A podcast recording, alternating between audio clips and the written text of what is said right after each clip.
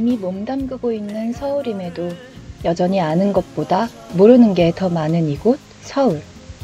방구석에서 이어폰 하나로 떠나는 서울 방방곡곡 여행. 함께 떠나보지 않으실래요? 고품격 서울 투어 방송 서울 이곳은의 투어 가이드 잼디와 주디.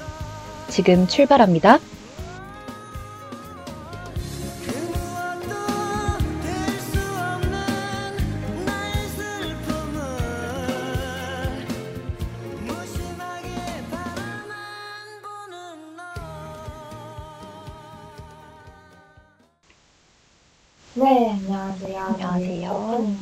장철웅의 서울 이곳은 듣고 돌아왔습니다.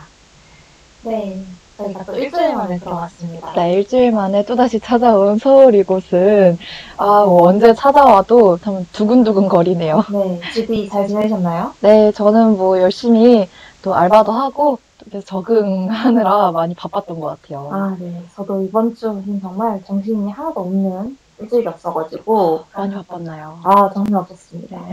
잠실편 방송을 한 게 엊그제 같은데, 그러게요. 일주일이 딱 지나가 버렸습니다. 네. 네, 그래서 저희 이번 주에 준비한 도시는 또 좀 특별한 곳이죠? 그쵸? 네, 우리가 응답하라 1988 하면 떠오르는 그 감성을 아, 느낄 수 있는 곳이라고. 생각해요. 80년대 대학로 감성이 그대로 남아있는 곳으로 저희가 이번 주는 떠나보았는데요. 네, 이번 주는 서울 한복판 종로구에 위치한 해화동과 대학로로 떠나보겠습니다. 네, 공연의 성지라고도 불리는 곳인데요. 이 해화동을 저희가 아주 탈탈 털어왔으니까 네, 저희와 함께 마음으로 열심히 돌아다녀 볼까요? 네. 네, 그러면 시작에 앞서서 음, 주디가 아. 청취 방법 안내해 주시겠어요? 본 방송의 경우 PC로 청취해 주시는 분들께서는 yirb.연세.ac.kr에서 지금 바로 듣기를 클릭해 주시고 스마트폰으로 청취해 주시는 분들께서는 앱스토어, 플레이스토어에서 yirb 앱을 다운로드 하신 후 이용 부탁드립니다. 사운드 클라우드와 팟빵에 yirb를 검색하시면 저희 방송을 비롯해 다양한 yirb의 방송을 다시 들으실 수 있으니 많은 관심 부탁드려요. 저작권 문제로 다시 듣기에서 제공하지 못하는 음악의 경우 사운드 클라우드에 선곡표를 올려놓겠습니다. 더불어 열분 이번 학기 안전하고 즐거운 방송을 위해 마이크를 주기적으로 소독하고 모든 DJ가 마스크를 쓰고 방송을 진행하고 있습니다. 사회적 거리를 지키며 안심하고 들을 수 있는 엽이 되기 위해 항상 노력하겠습니다. 아, 네, 정말 인쟁만의 오프스에 굴러가는 목소리라고 제가 매주 밀고 있는 주디의 예쁜 목소리로 네, 저희 방송 청취 방법 안내 소개해드렸고요. 네. 저희 오늘도 재밌는 얘기 많이 준비했으니까 많은 채팅 부탁드릴게요. 네. 그러면 주디가 선곡한 1부 시작곡 듣고 1부로 돌아오겠습니다.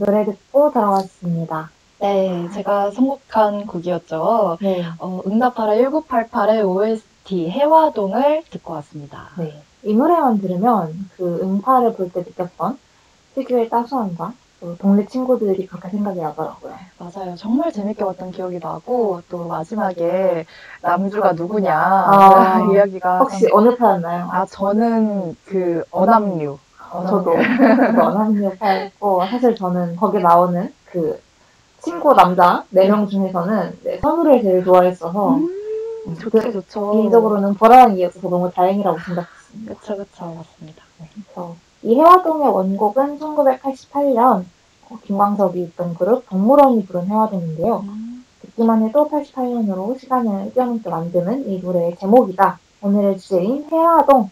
저희가 역사부터 의미 있는 장소까지 한번 탈탈 털어봤습니다. 네. 싹은 이제 잼디가 해화동의 유래에 대해서 네. 역사에 대해서 이야기를 해줄 맞습니다. 텐데요.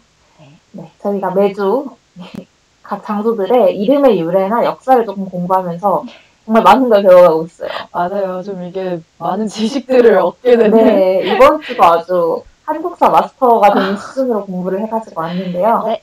해화동의 유래는 저번 2화에서 소개했던 잠실보다는 조금 더 단순한 편인 것 같아요. 음.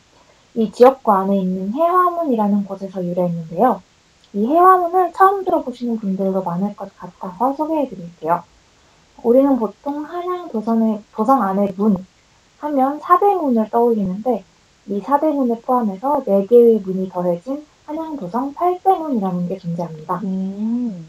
이 네 개의 문이 바로 사소문이고요. 각각 동소문, 서소문, 북소문, 남소문으로 이루어져 있죠. 이 소문이 존재하는 이유는 어, 사실 큰 대문들은 풍수지리적으로 국가의 상황에 따라 닫고 여는 게 결정되기 때문에 실질적인 문의 역할을 하기가 좀 어려웠다고 해요. 아, 그럼 이 소문이 그 실질적인 문의 역할을 대신하기 위해 만들어진 건가요? 네, 그렇죠. 사실 저희가 알고 있는 남대문이나 북대문 같은 것도 어, 나라가 가물었을 때는 북대문을 열고 나라가 아. 홍수가 났을 때는 남대문을 여는 식으로 좀 풍수지리적으로 그 쓸모가 결정되어서 실제로 사람들은 이 소문을 통해서 더 많이 다녔다고 합니다. 음. 그래서 우리가 버스를 타고 어, 시청과 충정로역 사이를 지날 때 서소문역을 지나게 되는데 이 서소문도 바로 이 소문 중 하나입니다. 아, 이거 처음 알았어요. 네, 저도 조사하면서 처음 알게 됐습니다. 그래서 제가 오늘 소개해드릴 해화문은 바로 이 네 개의 소문 중에서 동소문에 속하는데요. 음. 동소문은 북대문과 동대문 사이에 있는 문으로 원래는 홍화문이라는 이름이었습니다. 그런데 이 성종대에 상경궁이 완공이 되고 그 정문의 이름을 홍화문이라고 지으면서 헷갈리니까 이름 바꾸자 해가지고 해화문이라는 이름이 됐다고 합니다. 음. 이 해화문은 서울과 지금은 북한에 있는 원산을 연결하는 경원가도 위에 있었던 문인데요. 서울로 드나드는 대부분의 사람들이 바로 이 문을 이용했다고 합니다. 굉장히 많이 이용된 문이겠네요. 그쵸. 음. 물론 어, 지금도 해화동에 가면 볼 수도 있는데 위치는 예전과 좀 달라요.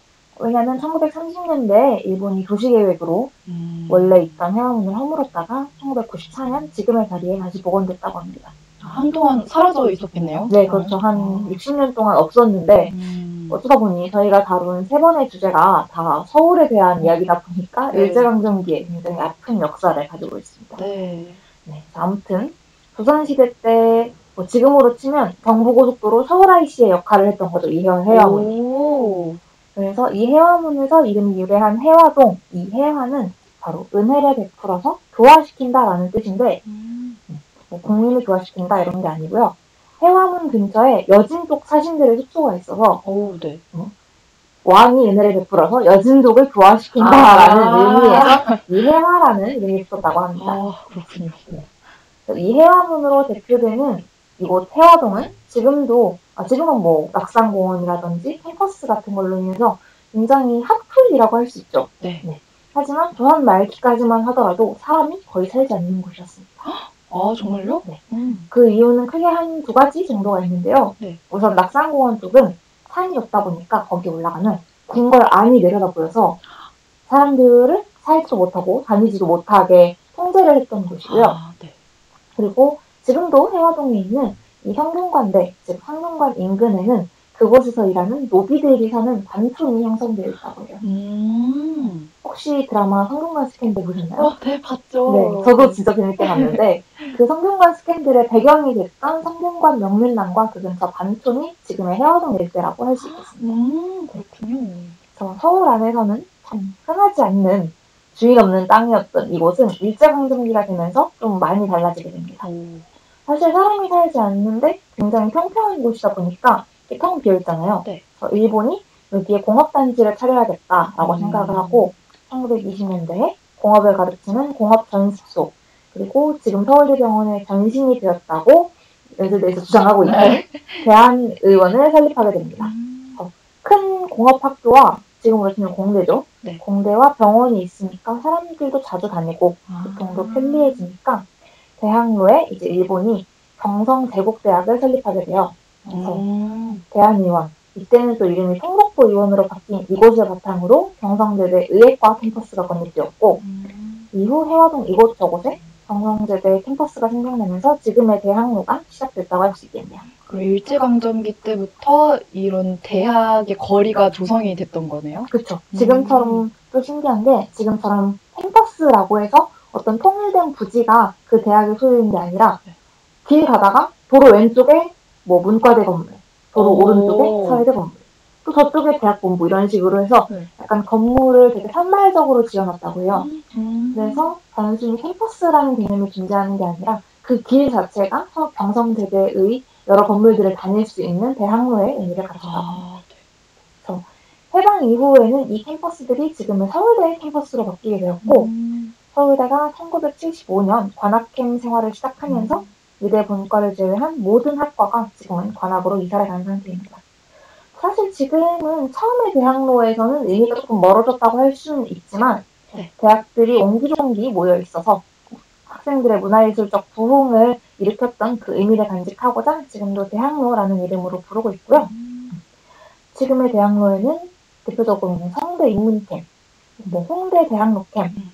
서울대 의대인 서울대 연건 캠퍼스, 그리고 동덕여대와 한성대 건물이 여전히 있어서 대학생들이 많이 찾는 곳입니다. 네. 그래서 또 대학로 하면 빼놓을 수 없는 게 바로 마로니에 공원이죠. 네. 이 마로니에 공원은 저희가 앞서서 얘기해드린 서울대 인문캠에 있었던 그 중에서도 서울대 덕대 건물이 있었던 자리에 형성됐어요. 음.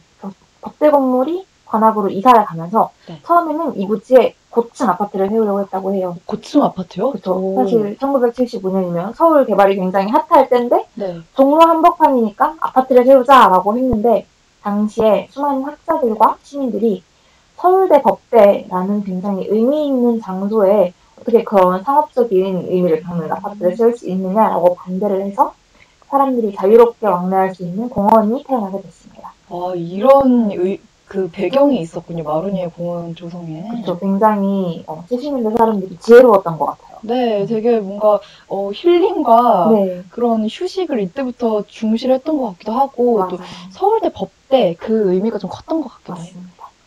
그래서 이 서울대 법대라는 의미 있는 장소에 대학과 공원이 탄생하다 보니 1980년대 민주항쟁 때는 학생들이 모여서 어떤 시위를 할 수 있는 그런 장소가 되기도 했고요. 음.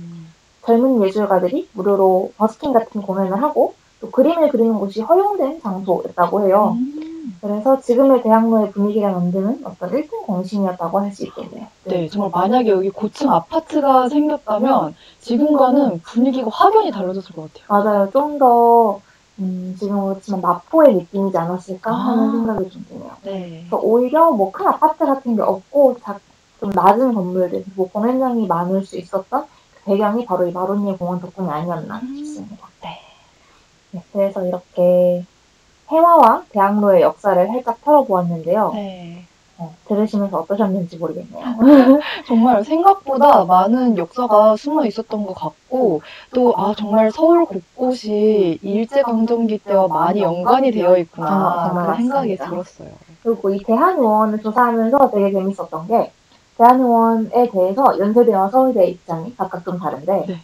이제 대한의원은 어쨌든 일본에서 설립한 병원이고 세브란스 같은 경우에는 그 외국인 선교사가 한국인들을 위해서 설립해준 검- 그 병원이잖아요. 네. 그래서 각각 대학에서 세브란스가 자신들의 시초다라고 주장을 하고 있는 거죠. 아, 연세대학교 같은 경우에는 세브란스라는 이름을 가진 것 자체가 지금에 있는 연희동 부지였고 연희동에서 시작했기 때문에 우리 것이다 라고 주장하고 있고요. 세브란스와 이제 이어지기도 했고 전신이라고도 할 수 있는 제중원이 사실은 국가에서 지어진 병원의 기관인데 서울대학교 병원 같은 경우에는 우리는 국립대학 병원이기 때문에 제중원을 전신으로 하고 있다. 음. 라고 해서 이 재중원을 두고 아직도 두 학교가 치열한 자존심 싸움을 벌이고 있고요. 그래서 지금도 세브란스 안에 가면 재중원 본관이 그대로 남아 있고 음. 서로 그 이름을 쓰기 위해서 아직도 경쟁하고 있다고 합니다. 네, 그래서 어, 해화동의 역사에 대해서 간단하게 정리를 해보았고요. 네. 그러면 저희 중간에 노래 한 곡 듣고 주디가 준비한 의미 있는 장소로 넘어가 볼까요? 네.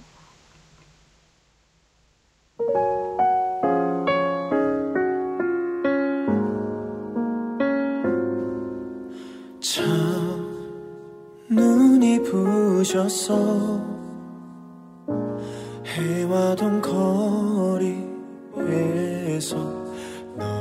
처음 본 날 서투른 내 고백에 대답을 환한 웃음으로 들려줘 너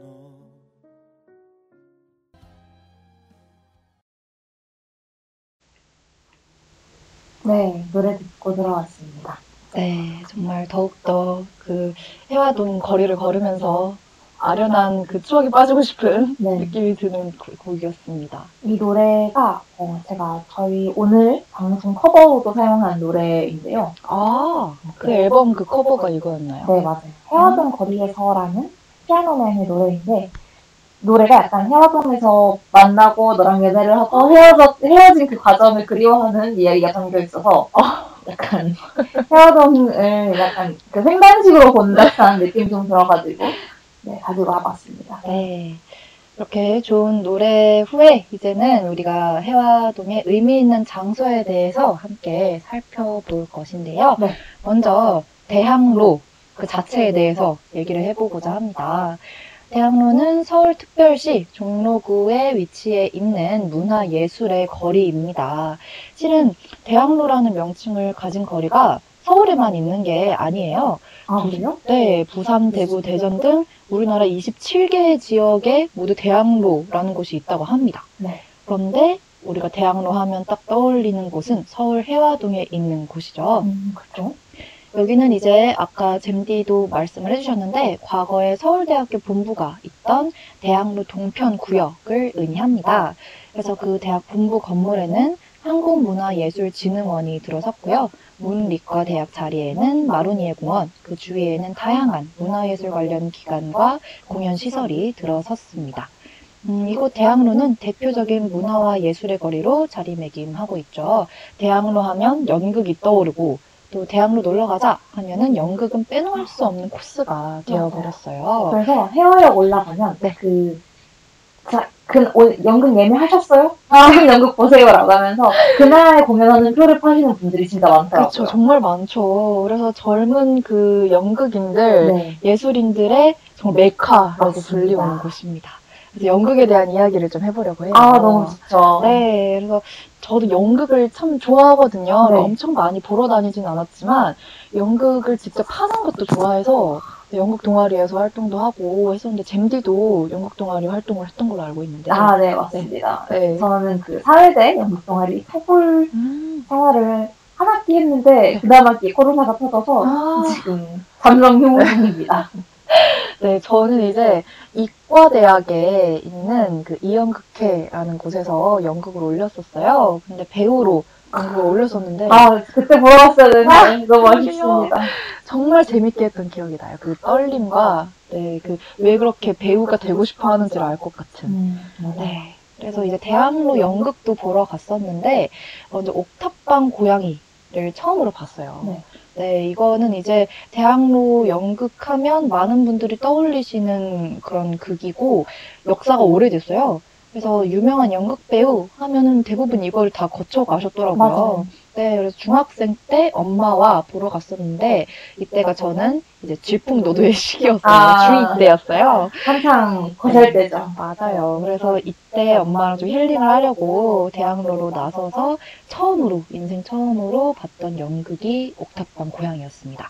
그래서 연극 내용은 저는 개인적으로 그렇게까지 와닿진 않았고, 이제 로맨스? 네, 그런. 연극이었죠. 근데 배우분들이랑 직접 소통하고, 또 생생한 라이브 공연이 눈앞에 펼쳐지는 거. 그거는 음, 참. 인상이 깊었어요.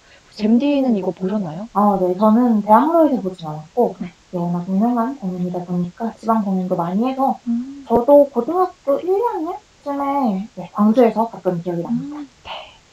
그리고 이제 두 번째는 환상동화 라는 그 연극인데 이게 뮤지컬 형식이에요. 맞아요. 그래서 동백꽃 필 무렵이라는 드라마에서 강하늘 씨에게 푹 빠졌을 때 어, 너무 부러워요. 잼디가 강하늘 씨를 좋아하는 걸로 알고 어, 저 정말 좋아하거든요. 저 핸드폰에 강하늘 폴더가 따로 있어서, 어머. 사진이 따로 모여있어요. 제가 어. 강하늘 씨 인스타그램 읽었으면 좋겠는데, 아, 이 정도면 제가 그때 잼디를 알았으면 표를 넘겼어야 할 수준인 것 같아요. 어, 폴더가 따로 네, 있었군요. 맞습니다. 네. 그래서 저는 이거를 이때 그 강하늘 열풍이 장난이 아니었어요. 맞아요. 딱 그게 제일 심할 때였죠. 맞아요. 그래서 이 표를 제가 도저히 구할 수는 없었고 아는 이모께서 네, 네, 티켓팅의 신이 계셔서 정말 좋은 분이에요. 네 맞아요. 그래서 그때 구해주셔서 보러 갔고요. 어 이게 그 객석 사이사이가 엄청 가까웠어요. 이게 연극하면 그 극 장의 분위기도 상당히 중요한데 네. 약간 그것 때문에 아쉬웠던 음. 기억이 있고요. 이때 저는 아 나는 어, 규모가 있는 것보다 소극장이 더 맞는구나를 아- 알게 됐던 것 맞아요. 같아요. 연극은 그 생생함이 맛인데 맞습니다. 약간 배우분들이랑 멀리 떨어진 느낌이었고 강하늘 씨를 실제로 봤다고 말하기가 민망할 정도로 거리여서 되게 작게 보인다고 하더라고요. 네 정말 콩알만한 분이 이렇게 많이 있는 그런 기분이었는데 그래도 역시 그분의 목소리는 아, 너무 부러워요. 네 정말 재밌었던 경험이었습니다. 그리고 마지막으로 기억에 남는 게 행오버 음. 라는 연극인데요. 이거는 스무 살 때 연극 동아리 친구들이랑 같이 보러 갔던 공연이에요. 정기 공연을 올리기 딱 직전, 한 이즈음이었던 것 같아요. 이 가을 즈음에 보러 갔는데 연극의 감을 좀 느끼자 해서 관극을 갔어요. 근데 저는 개인적으로 이 공연이 제일 재밌었어요. 음. 네, 내용 자체가 가장 재밌었고 반전의 반전 이런 느낌을 좋아하시는 분들은 꼭 보러 가셨으면 좋겠습니다. 네, 그래서 배우분들이랑 사진도 찍고 재밌게 보고 왔던 기억이 나네요. 저는 제가 대학로에서 봤- 저도 대학로에서 공연을 좀 많이 본 편인데 네.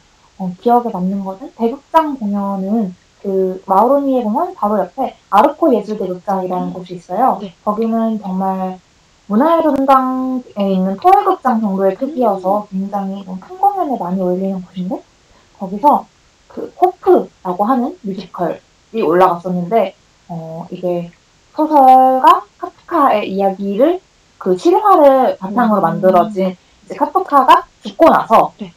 그의 마지막 원고가 카프카가 유명해지면서 원- 굉장히 같이 뛰어요.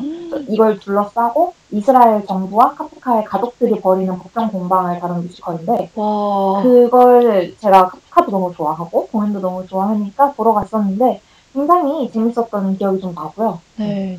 그리고 소극장 공연도 봤었는데 저도 소극장 공연이 개인적으로는 조금 더 잘 맞았던 것 같아요. 음, 네.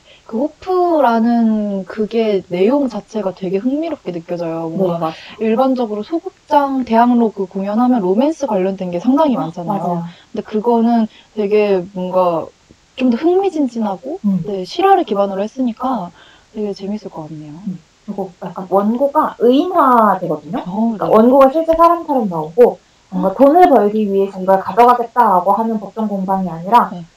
어머니 가 아, 나의 어머니 아버지가 남겨준 나의 마지막 유물이라서 빼앗길 수 없다. 이 원고를 지키기 위해서 평생을 숨어서 살아온 한 여자의 이야기여가지고 어, 굉장히 좀 잔상이 많이 남았던 것 같아요. 네. 그리고 이제 한편으로, 어, 네. 대학로에는 이제 문화예술 이외에도 다양한 시설도 아, 맞아요. 존재를 하고 있는데요. 어, 여기에 보면 이제 역사가 깊은 네. 그런 식당들, 카페들도 되게 많아요. 아 그렇다고 하더라고요. 네, 50년 이상 된 가게들도 되게 많다고 해요. 이렇게 여기에 있는 수많은 맛집들이나 카페들은 우리가 2부에서 자세히 더 알아보도록 하고요. 네. 대학로에 가면 요즘 또 눈에 띄는 것들이 있어요. 리틀 마닐라라고 불리는 필리핀 사람들의 시장이라고 합니다. 맞습니다. 네, 그래서 95년 이후로 쭉 관찰되고 있는 현상이라 하고 이 장터는 매주 일요일 오후에 해화동 성당부터 동성 중고등학교 정문까지 걸쳐서 열린다고 합니다. 필리핀 출신 이주 노동자들이 주로 해화동 성당에서 주일 미사를 갔기 때문에 이들을 위한 장이 서는 거라고 해요. 음. 그래서 저도 작년에 이제 강하늘 씨그 네. 환상동화 연극 보러 갔다가 이 광경을 봤어요. 어땠나요? 정말 어 뭐라 해야 되지 야시장의 그런 느낌? 어, 네. 너무 가보고 네, 싶어요. 되게 복잡복잡거리고 진짜 그곳에 가면 그 외국에 나온 느낌이에요. 진짜 필리핀에 온 느낌이고. 동남아 진짜 좋아하거든요. 아 정말요? 네, 그러면은 한번 가서 이 정치를 느끼셔도 좋을 것 같아요. 그래서 진짜 상품이 다양합니다. 필리핀산 과일, 빵, 술, 뭐 의류 잡화 등등 어, 정말 많은 종류의 물품들이 있고 사람들이 다 같이 모여서 물건 구경하고 구매하고 네. 이제 제가 지식백과에서 표현을 가져왔는데 일종의 초국가적 아. 국가로서의 대학로의 모습을 약간 작은. 차이나타운 같은 느낌도 같고요. 네, 맞아요. 그래서 대학로 하면은 저는 뭐 연극만 생각했는데 이쪽으로 가보니까 또 새로운 풍경을 만날 수 있었습니다. 너무 신기하네요. 네. 이렇게 대학로에 대해서 한번 쭉 살펴봤고요. 네. 다음은 낙산공원입니다. 네, 낙산공원 하- 하면 이제 좀 산책을 할 수 있는 그런 근린 공원인데 대학로와 동대문으로부터 이어지는 공원입니다. 이 낙산이라는 게 지형이 낙타의 등처럼 생겨서 낙산, 낙타산이라고 했다고 해요. 저 정말 처음 알았어요. 네, 그래서 어 낙타처럼 생겨서 붙은 이름이라고는 상상도 못했는데 60년대 이후에 시민 아파트와 밀집된 주택으로 낙산의 본래 모습이 좀 사라지게 되었다고 해요. 그래서 이제 서울시가 또그 복원 계획들을 하면서 낙산 복원 계획도 수립을 했고요. 네. 이 계획의 일환으로 공원화 사업이 진행이 되어서 2002년 7월에 낙산 공원으로 개원했다고 합니다. 음, 생각보다 네. 오래되진 않았네요. 네, 되게 최근에 만들어졌더라고요. 그래서 현재 낙산 공원은 서울 한양 도성과 푸른 숲의 콜라보레이션으로 시민들뿐 아니라 수많은 관광객들의 힐링 공간으로서 역할을 충실히 해내고 있답니다. 또 서울의 야경 하면 또 이곳을 빼놓을 수 맞아요. 없는 네, 그런 곳으로도 자리매김하고 있고 네, 아름다운 전망이 이곳의 자랑거리라고 하죠. 저도 밤에 야경 보러 한번 갔었는데 네. 그 우선 성곽을 따라서 조명이 노란 조명이 딱 켜져 있고 이제 고도가 높다 보니까 올라가면 서울 시내가 정말 한눈에 다 들어오는데 네.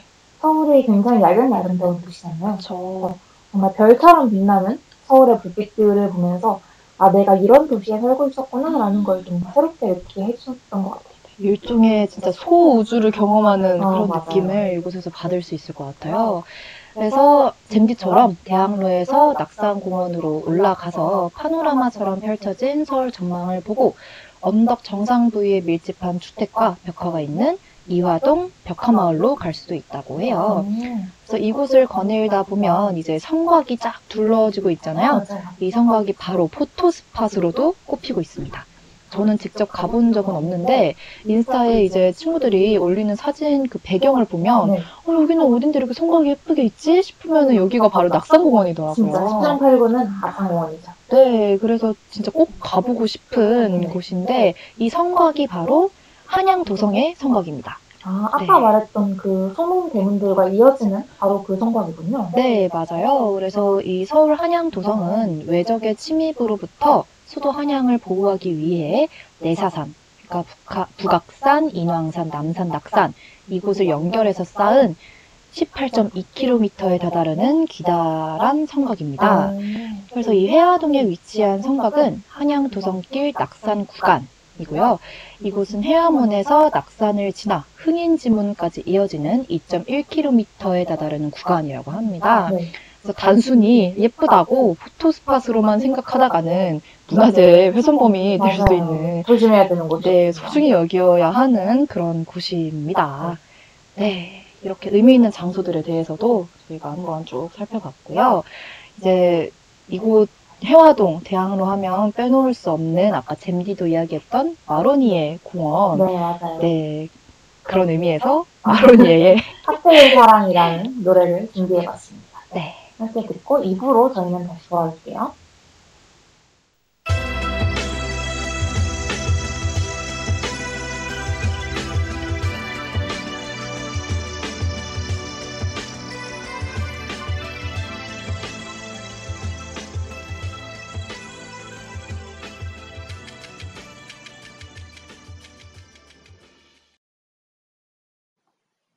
네, 마로니에의 칵테일 사랑 듣고 돌아왔습니다. 네, 사실 그 저희가 이 네. 노래를 같이 선곡했어요. 네, 맞아요. 그래서 제가 이제 먼저 써놓고, 대본에 써놓고, 잼디가 그 이전에 틀려고 썼다가 아래로 이제 대본 내리면서 이거를, 지우고 었죠 네, 어찌 보니, 어쩌다 보니 제가 선정을 하게 된, 네, 사실 그만큼 이 노래가 대학로 하면 딱 먼저 생각나는 노래이기도 하고요. 네. 음, 저는 이 노래 들으면 제가 작년에 되게 재밌게 봤던 영화 중에 벌새라는 영화가 있는데 네. 거기 영화에서 되게 중요한 삽입곡으로 이 노래가 등장을 해서 음, 이 노래만 들으면 그 영화가 생각이 나더라고요. 아, 정말요. 그 영화 정말 한참 많은 분들의 사랑을 받았던 독립영화인가요, 그게? 네, 국민 영화인데 40만 정도 관객이 나왔고 와. 원래 지금 저희 집에 뜯어놨는데 저 벽에 포스터가 붙어 있었는데 아, 그래요? 그걸 한 진짜 여기 이사 오자마자 붙여서 1년 와. 넘게 붙여놔가지고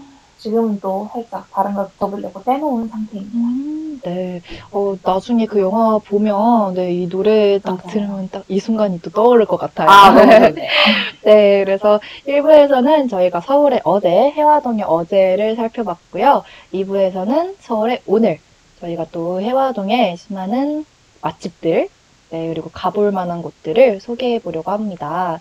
네, 먼저 카페, 빵집에 대해서 소개를 해 볼게요. 네. 어, 온혜화라는 스콘 맛집이 있다고 합니다.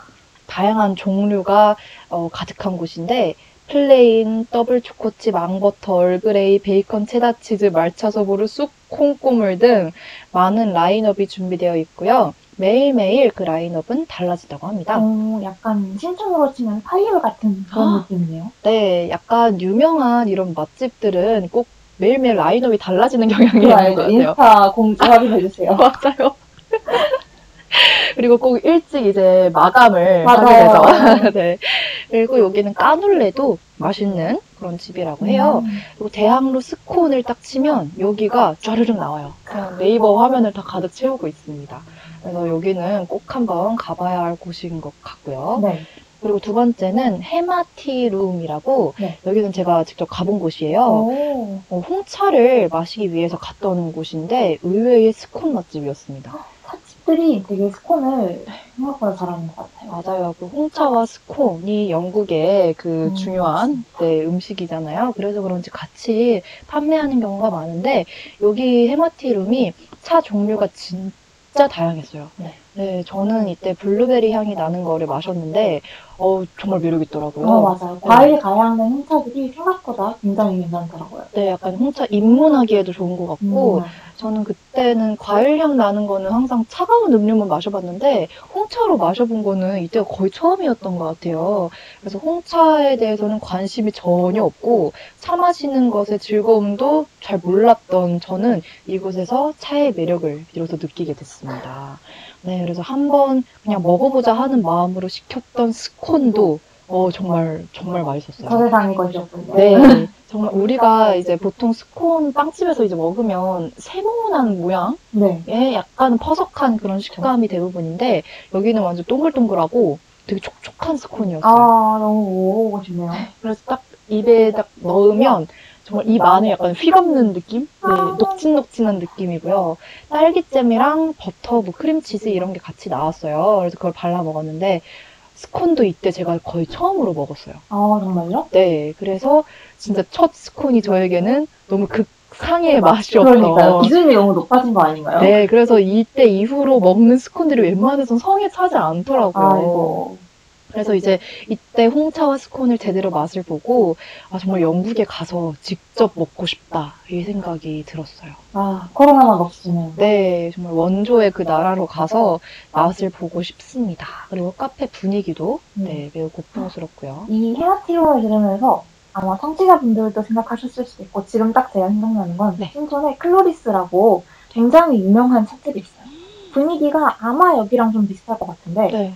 거기도 홍차 전문점이고요. 음. 우선 그리고 차 종류가 굉장히 많습니다.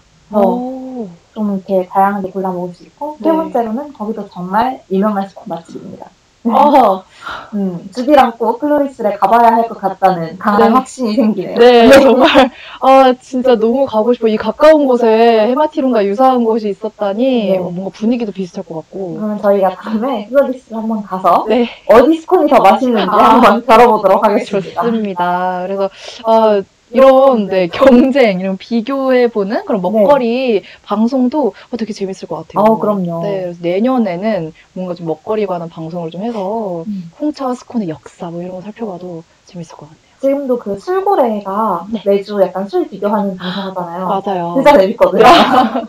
진짜 흥미진진하더라고요. 맞아요. 아, 네. 약간 먹는 거 비교하는 이런 거에도 재밌을 것 같고 치킨 막 어. 이런 거 개 시켜놓고 비교하고 너무 행복할 것 같아요. 네, 시간 가는 줄 거예요. 3시간, 4시간 방송 가능할 것 같아요. 어, 다음 학기에도 왠지 방송을 하게 될 것만 같은 네. 생각이 드네요. 네, 그래서 아 제가 카페를 하나 더 소개하고 싶어서 오, 네. 원래 카페가 줄일 건데 제가 억지로 하나 오게 아, 넣었습니다. 네, 봐드리겠습니다. 네. 바로 항림다방인데요. 음. 여기는 1956년 개업해서 지금까지 64년째 영업을 하고 있는 가게입니다. 와, 진짜 오래됐네요. 대학로에서 망하지 않고 가장 오래된 가게이고요. 네. 대학생들이 서- 특히 서울대 문미대 학생들이 정말 많이 찾아서 이 한림다방의 별명이 서울대 문미대 제25 강의실이었다고 해요. 강의실보다 여기를 더 자주 가는 거죠. 와, 이 장명 센스. 아, 정말 서울대생들이라고 할 수 있습니다. 뭐 신선으로 치면 독수리 다방 같은 그런 음. 느낌의 장소이고요. 네.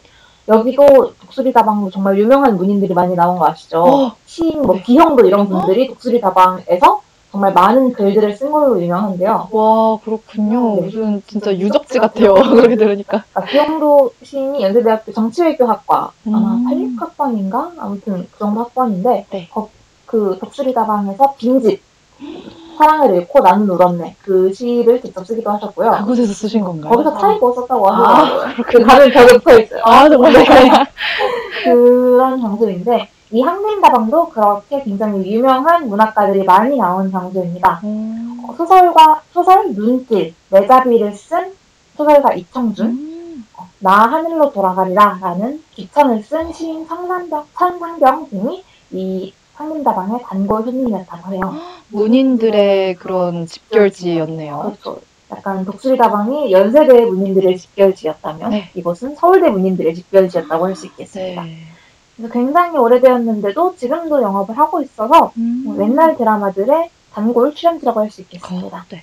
뭐 별그대에서는 그 김수현 씨가 네. 그 80년대로 돌아간 복고 연기를 할 때 바로 이 한림다방에 출연을 하셨고 응답하라 1988에서도 소개팅 하는 장소가 바로 이 한림다방으로 나왔고요. 오. 지붕 뚫고 하이킥에서는 네. 그 이지훈 씨와 그중에서 신세경 씨가 서로 좀 감, 미묘한 감정을 확인하는 곳이 바로 이 한림다방으로 출연했다고 합니다. 음, 다들 뭔가 중요한 그런 장면에서 등장했네요. 음, 맞아요. 별그대 진짜 재밌게 봤는데 그러니까요. 아 항림다방이었군요. 그래서 비엔나 커피와 핸드드립이 굉장히 음. 유명하다고 하니까요. 다들 가셔서 한번 맛보셔도 좋을 것 같습니다. 네, 어, 꼭 가보고 싶습니다. 그래서 카페와 빵집에 대한 소개는 이 정도로 정리를 해봤고요. 네. 다음은 제가 식당에 대한 소개로 두 가지 식당을 가지고 왔습니다. 네. 첫 번째는 아마 저희 방송에서 처음 소개하는 중국집일 것 같아요. 음, 네, 그렇네요. 네, 바로 진화춘이라는 곳인데요. 음, 주디가 앞서서 일부에서 이 대학로에는 굉장히 오래된 식당이나 중국집 같은 게 있다라고 해주셨는데 바로 그 중국집입니다. 어, 얼마나 오래됐느냐 하면 1925년 네. 황림다방 건물 2층에 개업한 가게이고요. 25년이요? 네. 그러고 보면 이 한림다방 건물이 터가 굉장히 좋은가 봐요. 그렇네요. 이쪽에 있는 그런 음식점이나 카페는 지금까지도 살아남고 있네요. 이 네. 격변을 네. 거쳤을 이 대학로에서 어, 살아남을 정도면 터가 진짜 좋은 것 같아요. 그래서 이 한림다방 건물이 지금은 서울시가 지정한 영구 보존 건물로 지정되어서 한림다방이 망해도 그 건물은 평생 허물어지지 않는다고 합니다. 와, 그 정도의 의미를 가지고 있는 것이군요. 네. 자, 아무튼 이 진화춘은 지금까지 85년간 변함없이 영업을 했다면 들었겠지만 그건 아니고 어, 네. 사장님이 바뀐 역사가 조금 다이나믹합니다. 어, 궁금해지네요. 25년 처음 개업을 할 때는 중국인들이 직접 개업을 하게 되는데 음, 이 중국인 부부가 자식이 없던 상태여서 가게를 물려주기 위해 종업원 중 일을 가장 잘했던 송 씨를 양자로 삼고 가게를 넘겨주게 됩니다. 오, 그송 씨는 가게를 열심히 키우다가 나이가 들어서 몸도 좀 힘들어지고 네. 이제 자식들과 함께 미국으로 이민을 가기 위해서 음, 국가였던 형원호 씨에게 이 가게를 넘겨주게 되고요. 네. 어, 사실 형원호 씨가 열심히 가게를 운영하면서 장사도 굉장히 잘 되고 사실상 지나치는 전성기를 좀 이끌었습니다. 그런데 이후 송 씨의 아들이 아버지가 운영하던 진화춘을 자신이 운영하고 싶다라고 이야기를 해서 이제 형원호 씨는 자신의 사촌인 송 씨에게 다시 넘겨주게 됩니다. 오, 그런데 이 그러고 이제 넘겨주고 나서 형원호 씨는 어, 송 씨와 함께 나도 미국으로 가서 한번 이민으로 중국집을 미국에서 살아봐야겠다 해서 아. 이민을 가게 됐는데 이송 씨가 가게를 잘 운영했으면 좋았을 텐데 네. 가게 맛도 점점 변하고 나중에는 뭐 냉면집 이런 식으로 상호가 굉장히 많이 변하다가 결국 망하게 됩니다. 아이고야. 그런데 이제 한편 미국으로 건너갔던 형원우 씨는 미국 한인 사회에서 굉장히 많은 분들을 만나는데 네. 그때 만났던 분들이 와 저 서울대 다닐 때 지나친 진짜 자주 갔어요 하는 어떤 박사님들, 교수님들을 굉장히 많이 만나게 돼요. 네, 어우, 자기가 가게 운영할 때 학생이셨던 분들인 거죠. 음. 그래서 이 많은 분들을 만나다 보니 사람들의 추억이 살아있는 지맞춤을 다시 살려야겠다는 결심이 들어서 형원우 씨는 한국으로 돌아와서 네, 다시 지맞춤을 개업하게 됩니다. 다행입니다. 아, 그래서 지금은 서울에서 두 번째로 오래된 가게로 등록된 이 지맞춤은 정통 중식을 이어받아서 음. 기본 메뉴인 짜장면, 그리고 짬뽕이 그렇게 맛있다고 하네요. 이 짜장면 짬뽕 이 기본 메뉴 맛있는 집을 찾기가 쉽지가 않아요. 어, 정말 쉽지 않아요. 저도 막 이거 쓰면서 가게 사진이나 음식 사진 봤는데 너무 배가 고파지는 거예요. 정말 지금 저 무슨 굶주린 상태인 것 같아요. 거의 어, 꼬르륵 소리가 마이크로 타고 들어갈까 봐 아. 조심하고 있는데 어, 너무 배고프네요. 네. 그래서 지금도 근처 대학의 학생들 그리고 공연에 보러 오는 분들의 사랑을 듬뿍 받고 있는 이 지나춤은 우리가 이 지역의 사람들에게 사랑을 받았기 때문에 지금까지 있을 수 있었다라는 마음으로 사랑에 보답하고자 서울대학교 어린이병원과 성균관대에 1억씩 약정 후원이라고 해서 이제 가게 매출이 1억이 쌓이면 기부하는 와. 형식의 기부를 진행하고 계시고요. 네. 또 70년대, 80년대 형원우 씨가 가게를 운영하실 때 학생들이 돈이 없으니까 네. 이제 주문을 하면서 아, 저 오늘 계산할 게 없는데 내일 돈꼭 드릴 테니까 이거 받아주세요 하고 막 시계 같은 거 맡기고 가기도 어. 하고 이랬다고 해요. 담보물이 굉장히 많았다가 네. 2004년에 이제 한국으로 다시 돌아오면서 이 물건들을 서울대학교 박물관에 기증했다고 합니다. 이분은 어떻게 어 진짜 멋진. 분인 것 같고요. 약간 학생들을 정말 사랑하는 가게 네. 주인이라는 생각이 많이 들더라고요. 진짜 지성인들을 양성해낸 분이라고 해도 어, 과언이. 아닌 것 같아요. 서울대에서 뭐 공모패라도 하나 세워줘야 하는 게 네. 아닌가 그런 음. 생각이 좀 드네요. 정말 이분이 다시 돌아와서 이곳을 키워내시고 지금까지 역사가 이어져 올 수 있어서 좀 다행이라는 생각이 듭니다. 그래서 이 사장님이 굉장히 회고하신 것들을 보면은 뭐 대우건설 사장님이 서울대병원에 입원해 계시면서 지맞춤의 맛이 너무 그립다면서 비서들이 직접 와서 포장해 간 일화도 있었고요. 네. 뭐 GS 그룹의 오너들도 줄 서서 직접 와서 먹고 가고 와 이곳은 도대체 어떤 맛이죠? 막 서울대 학과생들도 네. 몰래 먹고 싶은 학, 먹고는 싶은데 학생들에게 느끼면 불편해지니까 문 뒤에 있는 식탁 자리에서 몰래 먹고 갔다. 뭐 이런 일화도 굉장히 많이 전해지는 곳이더라고요. 그렇게 힘겹게 먹어도 먹고, 먹고 싶은, 싶은 바로 아, 그 맛인 거죠. 네. 그래서 저도 정말 꼭 한번 가보고 싶다는 생각이 좀 들었습니다. 네, 이게 맛만 있는 게 아니라 이런 선한 영향력도 끼치고 있는 곳이기 맞아요. 때문에 네, 우리가 앞으로도 계속 좀 잘 보존해 나갔으면 좋겠어요. 네. 그리고 두 번째로 소개시켜드릴 식당은 조금 더 가벼운 느낌으로 오는 정돈입니다. 음, 네. 정돈은 정말 제 기준에서 괜찮은 돈가스집이라고 할 수 있는데요. 어, 정돈이네요. 네, 이건 정말 정, 정말 괜찮은 돈가스입니다. 네. 어, 일본식의 정식 그 돈까츠를 판매하고요. 음, 사실 가격은 좀 비싸요. 아, 솔직하게 말합니다. 가격은 정말 좀 비싼 편인데 맛이 뭔가 돈까스를 먹는 게 아니라 그 고기를 먹는 느낌이어서 오. 그렇게 막 비싸다라는 생각이 많이 안 들었던 것 같아요. 음, 네. 약간 보통은 돈까스도 방향식이면 되게 그냥 금방 뚝딱뚝딱 찾아서 나온 그런 느낌이 좀 드는데 네. 여기는 그 1인분이 딱 쟁반으로 나오는데 되게 잘 차려서 항상 제대로 나오는 그래서 일본식 가정식을 딱 차려서 받는 느낌이어가지고 네. 되게 괜찮다는 생각이 들었어요. 음, 그쵸. 이게 어떻게 나오느냐도 되게 중요한 것 같아요. 진짜 맞아요. 일반 돈가스 집은 뭔가 진짜 돈가스에다가 위에 소스 샥 음, 뿌려가지고 맞아요. 그런 느낌인데, 아, 이렇게 정갈하게 나온다면 돈 뭐 비싸게 치러도 네. 먹을만한 것 같아요. 사실 여기는 분점이 되게 많아가지고 저는 서초동에 있는 아. 분점을 가봤었는데 네. 음, 그래도 본점이 제일 맛있다고는 하더라고요. 음, 하지만 한 가지 아쉬운 점은 waiting이 정말 깁니다. 저는 서초동 분점에 갔었는데 네. 분점도 한 시간 이상 기다렸던 것 같아요. 그럼 본점은 더더욱이 네. waiting을 각오하고 가야겠네요. 그래서 아예 그 오픈 시간을 가던지 해서 네. 좀 waiting을 최대한 피해서 가는 게 제일 좋을 것 같아요. 하지만 또 이런 맛집의 묘미가 waiting이죠. 또 기다리면서 네. 기대가 커지는 그런 느낌이 있죠. 네, 아, 여기 혜화동이 중국집도 그렇고, 돈가스집도 그렇고, 또 맞아요. 카페들도 그렇고, 맛집들도 많이 밀집되어 있는 곳이네요. 네, 그래서 저희가 카페와 식당을 탈탈 털어봤는데 어, 원래 매주 매주 그랬지만 이번 주도 특히 가보고 싶은 가게가 정말 너무 많은 것 같아요. 네, 맞습니다. 그래서 저희가 세 번째로 이제 조금 어, 대학로에서 가볼 만한 곳을 소개하기 전에 중간 곡으로 아이유의 잊어야 하는 마음으로 듣고 돌아오도록 하겠습니다. 참 틈에 기다리던 새 어제보다 커진 내 방 안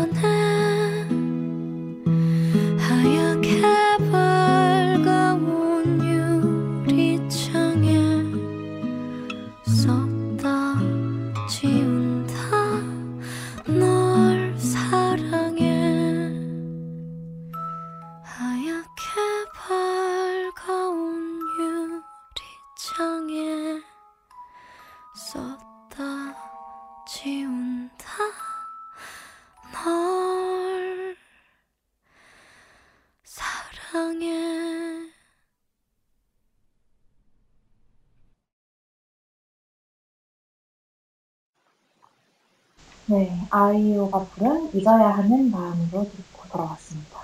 저 지금 약간 울 것 같아요. 아, 저희가 그 노래 나가고 있는 동안 사실 이 노래는 음원으로 나가면 좋을 텐데 어, 어떤 다양한 이슈로 인해서 음원이 발매되지 못한 미발매의 곡입니다. 네. 그런데 이제 아이유 씨가 고 김광석 씨 22주 뒤에 헌정 영상으로 뮤직비디오를 공개하면서 세상에 선보이게 된 아이유의 리메이크 곡인데요. 저희가 방금도 뮤직비디오로 진행을 해드렸고 같이 노래가 나가면서 주디와 제가 뮤직비디오를 봤는데 둘 다 노래 너무 좋다고 처음 목소리 지르다가 울부짖었어요. 뒤에서는 둘 다 약간 감정이 격양돼가지고 굉장히 울컥한 표정으로 뮤직비디오를 봤습니다. 아이유 씨와 이 뮤비의 그 박정민 씨인가요? 네 맞아요. 네, 그 배우분이 나오시는데, 어, 그 둘의 연기. 저는 대사 한마디 들리지 않는데, 기가 막힙니다. 그 눈빛과 몸동작으로 그 연기하는 게 사람이 심금을 울리네요. 그리고 이 노래가 굉장히 가사가 시적인 걸로도 유명한데요. 네. 제목 자체가 잊어야 하는 마음으로이잖아요. 잊어야 하는 마음으로 너에게 쓸 편지를 썼다 지운다. 너를 사랑해. 라는 그 말 자체가 미쳐요. 정말 어떻게 이런 가사를 쓸 수 있지라는 생각이 드는데 이 가사를 쓴 천재적인 뮤지션, 하늘이 조금 일찍 데려간 천재가 바로 원곡자 김광석 씨입니다. 네. 네, 사실 제가 이 노래를 선곡한 이유는 바로 이 고 김광석 씨 때문인데요. 고 김광석 씨가 자라고 활동한 주 무대가 바로 이 대학로 혜화라고 할 수 있겠습니다. 어머. 네. 몰랐어요. 김광석 씨가 굉장히 많이 활발하게 활동한 곳이 바로 이 혜화 쪽인데요. 특히 마로니에 공원에서 활발하게 버스킹과 공연을 하러 다니셨고 김광석 씨가 데뷔를 한 곳이자 가장 자주 공연을 한 곳이 지금도 대학로에 남아있는 학전이라고 하는 소극장입니다. 음, 지금도 남아있군요. 네, 지금은 학전 블루라는 이름으로 바뀌어 있는데요. 네. 김광석 씨가 이 혜화동을 바탕으로 많이 활동을 했기 때문에 동물원에 저희가 처음 들려드린 그 노래 혜화동이 그냥 나온 게 아니었던 것 같아요. 네. 이 학전 블루는 굉장히 많은 공연들, 어떤 아- acoustic music뿐만 아니라 연극, 뮤지컬, 음. 뭐, 뭐 오페라라든지 그런 다양한 장르들의 공연을 키워냈기 때문에 별명이 문화계의 인큐베이터라고 합니다. 문화계의 인큐베이터. 어, 이 표현 너무 좋은 것 같은데요. 정말 붙여지기 쉽지 않은 이름이죠. 네. 아, 그래서 마로니에 공원과 제가 아까 소개해드렸던 아르코 예술대극장과도 굉장히 가까운 곳이어가지고요. 네. 음, 가, 또 가서 보면 김광석 씨의 얼굴과 노래를 새긴 철판도 있어서 음. 팬들이 이제 그 김광석 씨의 이제 사고 일 돌아가신 날짜가 되면 그 철판 앞에다가 꽃도 가져다 놓고 직접 아. 제사를 지내기도 하는 곳이기도 합니다. 네. 그래서 김광석 씨의 노래를 좋아하시는 팬들이라면 가서 눌러보시면 한것 같고요. 특히 김광석 씨의 그 노래 리스트를 들으면서 이 주변을 걸으면 마치 그때로 돌아가는 것만 같은 기분을 느끼실 수 있습니다. 네, 그리고 정말 수많은 뮤지션들이 김광석 씨를 정말 롤모델로 삼아서 맞아요. 나아가고 있잖아요. 이분이 활동하셨던 이 일대에 가서 그 정치를 느껴보는 것도 음. 많은 영감을 불어넣을 수 있을 것 같습니다. 사실 김광석 씨 노래는 굉장히 가사가 아름다워서 리메이크가 많이 되면 좋을 텐데 네. 이제 김광석 씨가 돌아가시면서 그의 노래에 대한 저작권 분쟁이 아직도 사실 사그라들지 않은 상황이라 아, 아이유 씨도 이 노래를 발매하지 못했다고 해요. 아, 그런 이유가. 그래서 지금도 많은 아쉬움이 남지만 그럼에도 불구하고 많은 뮤지션들이 어, 수익이 없더라도 직접 노래를 부른 내용들이 많이 있으니까 한번 찾아서 들어보시면 좋을 것 같습니다. 네. 그리고 이제는 마지막으로 이화 벽화마을에 대해서 한번 봅시다. 네, 이곳은 사진을 찍으러 많이들 가는 곳이죠. 맞아요. 이게 근데 예전에는 진짜 진짜 핫해서 전국적으로 낙후된 지역이다 하면 벽화로 재생을 시키는 그런 사업이 유행을 타기도 했다고 해요. 네. 그러나 그 유명세로 인해서 이 이화 마을이 임대료가 높아져서. 네, 주민들이 떠나게 되거나 수많은 관광객들로 인해서 오히려 피해를 입기도 했다고 해요. 약간 네. 젠트리피케이션 된 사례라고 할 수 있겠네요. 네, 맞습니다. 그래서 쓰레기 투기, 소음공해 낙서 이런 걸로 이제 많이 피해를 입으셨기도 했는데요.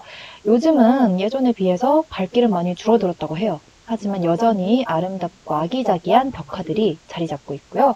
오히려 사람들이 좀 줄어들어서 그런지 조용히 산책하기에 괜찮은 곳이 된 것 같기도 해요. 음, 그래서 아까 말했던 낙산공원 그 성곽을 따라서 걷다가 이화마을에서 벽화를 따라 거니는 이런 좋은 산책 코스로도 자리매김하고 있습니다. 음. 그래서 이렇게 벽화마을 놀러 가서 같이 산책도 하고 사진도 찍으면 아 되게 좋을 것 같아요. 네. 꼭 가면 그 날개 그려져 있는 거 있잖아요. 아, 맞아요. 네, 거기 앞에서 사진 찍어줘야죠. 한참 이 벽화 마을을 조성하는 게 지역구마다 되게 큰 사업이었어서 저도 벽화 마을을 되게 많이 가봤던 것 같은데요. 네. 제가 있었던 고향이 그 광주 양림동에도 펭귄 벽화 마을이 있고 오.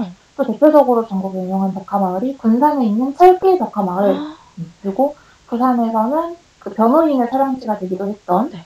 김포 김해경 벽화, 벽화 마을인가요? 어. 음, 그런 벽화 마을들이 있어서 음. 아, 김천 벽화 아, 마을이었던 것 같아요. 네. 굉장히 벽화 마을이 핫한데 그 출발이 이 이화 벽화 마을이었다니까 좀 신기하기도 하네요. 네, 그래서 실제로 지금도 제 주변에 이제 미대를 다니는 네. 친구는 봉사활동의 일환으로 음. 이런 좀 낙후된 지역들에 가서 벽화를 그리는 네, 그런 봉사활동도 하고 있다고 해요. 제가 낙산공원까지는 가봤는데 여기는 못 가봤어서 음, 나중에 네. 꼭 가보고 싶다는 생각이 드네요. 네. 그러면 이렇게 해서 해화동 대학로에 가볼 만한 곳들도 함께 정리를 해보았고요. 어, 2부 엔딩곡으로 주디가 선곡을 해온 노래를 네. 함께 들어봅시다.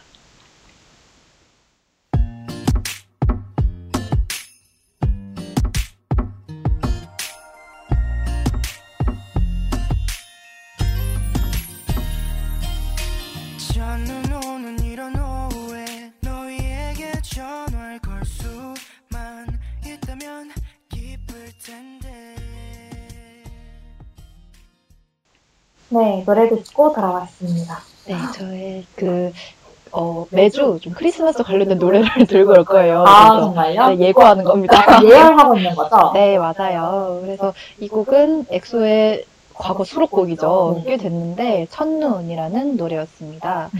이 노래만 들으면 진짜 크리스마스 분위기 확 느껴져요. 저는 사실 이때는 엑- 제가 다른 아이돌을 덕질하고 있을 때여서 엑소 노래를 열심히 듣지 않았음에도 불구하고 네. 그 하이라이트 부분을 들으면 자동으로 좀 따라 부르게 되는 것 같아요. 맞아요. 꽤 유명했었죠. 맞아요. 그때 한창 엑소가 으르렁으로 난리가 나면서 그 수많은 앨범 애들의 커버도 기억나요? 초록색.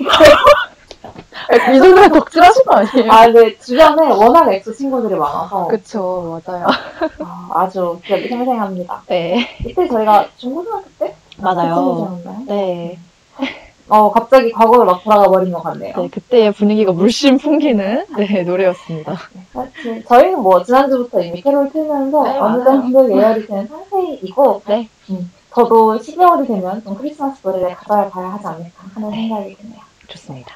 오늘 저희가 준비한 방송 여기까지인데 혹시 네. 어떠셨나요? 아, 정말 오늘은 유난히 추억 여행을 하는 기분이었어요. 어, 맞아요. 노래들도 그랬고, 또 내용들 자체가 해화동 하면 역시 그 청춘들의, 음, 맞아요. 저 아직 청춘인데 왜, 왜, 아직 지금 21살 아닌가요? 맞아요. 음, 이상하네요. 왜 과거 생각이 나는 건지, 그리고 이게 기억이 조작된 것 같은데, 음. 네, 그때 그런 아련한 기분들을 느낄 수 있었습니다. 음. 잼디는 어땠나요? 저도 굉장히 오늘 노래들이 유난히 좀 추억 뿜뿜하는 노래가 많아서 인상 깊었던 것 같고 네. 특히 저희 둘 다 공연을 하는 것도 보는 것도 좋아하는 사람들이다 보니까 이 해화와 대학로에 대해서 좀 이야기하고 싶은 게 많지 않았나 하는 네. 생각이 드네요. 그쵸.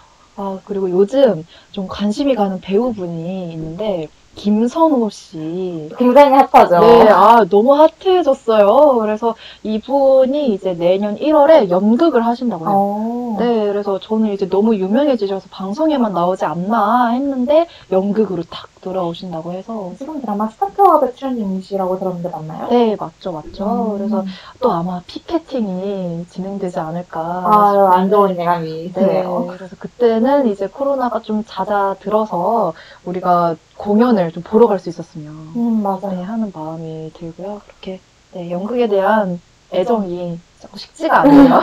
저도 이제 제가 올렸던 연극 말고 보러 간 연극 중에 마지막으로 본 건 이제 한국에서 어떤 그 과제로 봤던 연극이긴 하지만 네. 연극이었는데 아, 아니에요 과제가 아니라 또한번 더 있었어요. 다행이네. 근데 그것도 마지막이고 대학로이긴 해요. 아, 네. 네, 그 대학로에서 봤던 뮤지컬이 되게 마지막이었는데 그게 좀 인상 깊기도 했고 굉장히 재밌었던 것 같아요. 무슨 공연이었죠? 연극 프라이드라고 해가지고 음, 네. 어 이게 1970년 70년인가 97년인가 와 그다음에 2017년에 약간 번갈아서 왔다 갔다 하는 그런 음. 내용인데 어 되게 인상 깊기도 했고 내용에 공감이 많이 가서 약간 1, 2부가 나눠져 있는데 2부는 음. 거의 계속 울면서 봤어요. 아, 안 나요. 정말요? 그게 친구의 추천을 받았는데 네. 추천을 해주고 추천을 받고 한 3일 뒤에 공연이 끝나는 상황이었어서 네. 부랴부랴 막 혼자 일정 아무도 안 맞추고 혼자 가서 갔는데 혼자 가서 보기 정말 잘했다라는 아. 생각이 들었고요. 네, 그러게요. 음, 그랬던 공연이었어서 음, 되게 기억도 많이 남고 이게 2년에 한 번씩 원래 열려서 내년에 다시 또 열려야 맞는데 아, 코로나 때문에 어떻게 될지 잘 모르겠지만 내년에 꼭 좀 열렸으면 좋겠다는 생각이 드네요. 저는 이게 연극 보고 울기가 쉽지 않다고 생각을 하거든요. 맞아요. 네, 이게 몰입하기 힘들죠. 네, 그러니까요. 근데 그렇게 오열을 하셨다고 하니 기대가 됩니다. 네. 그래서 어, 혜화와 대학로에 얽힌 저희의 수많은 추억들과 함께 해봤는데요. 네. 네, 그래서 저희가 마무리 곡은 또 약간 기상과 관련된 노래를 준비해봤습니다. 주디가 벌써 크리스마스 얘기하면서 첫눈에 가지고 왔다면 네. 저는 아직 이 가을을 놓아주지 못해서 오. 잔나비의 November Rain을 들고 왔는데요. 네. November Rain의 가사를 보면 눈이 되지 못해 비로 내린다라는 내용이 나와요. 그래서 11월에 비인 거죠.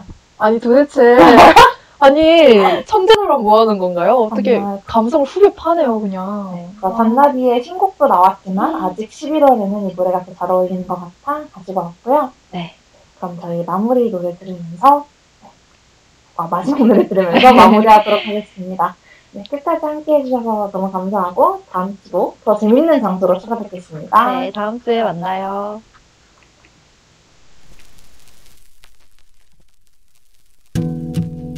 숨 쉴 수가 없어. 움직일 수조차 없어. 비가 온다. 그날처럼 나올 수도 없고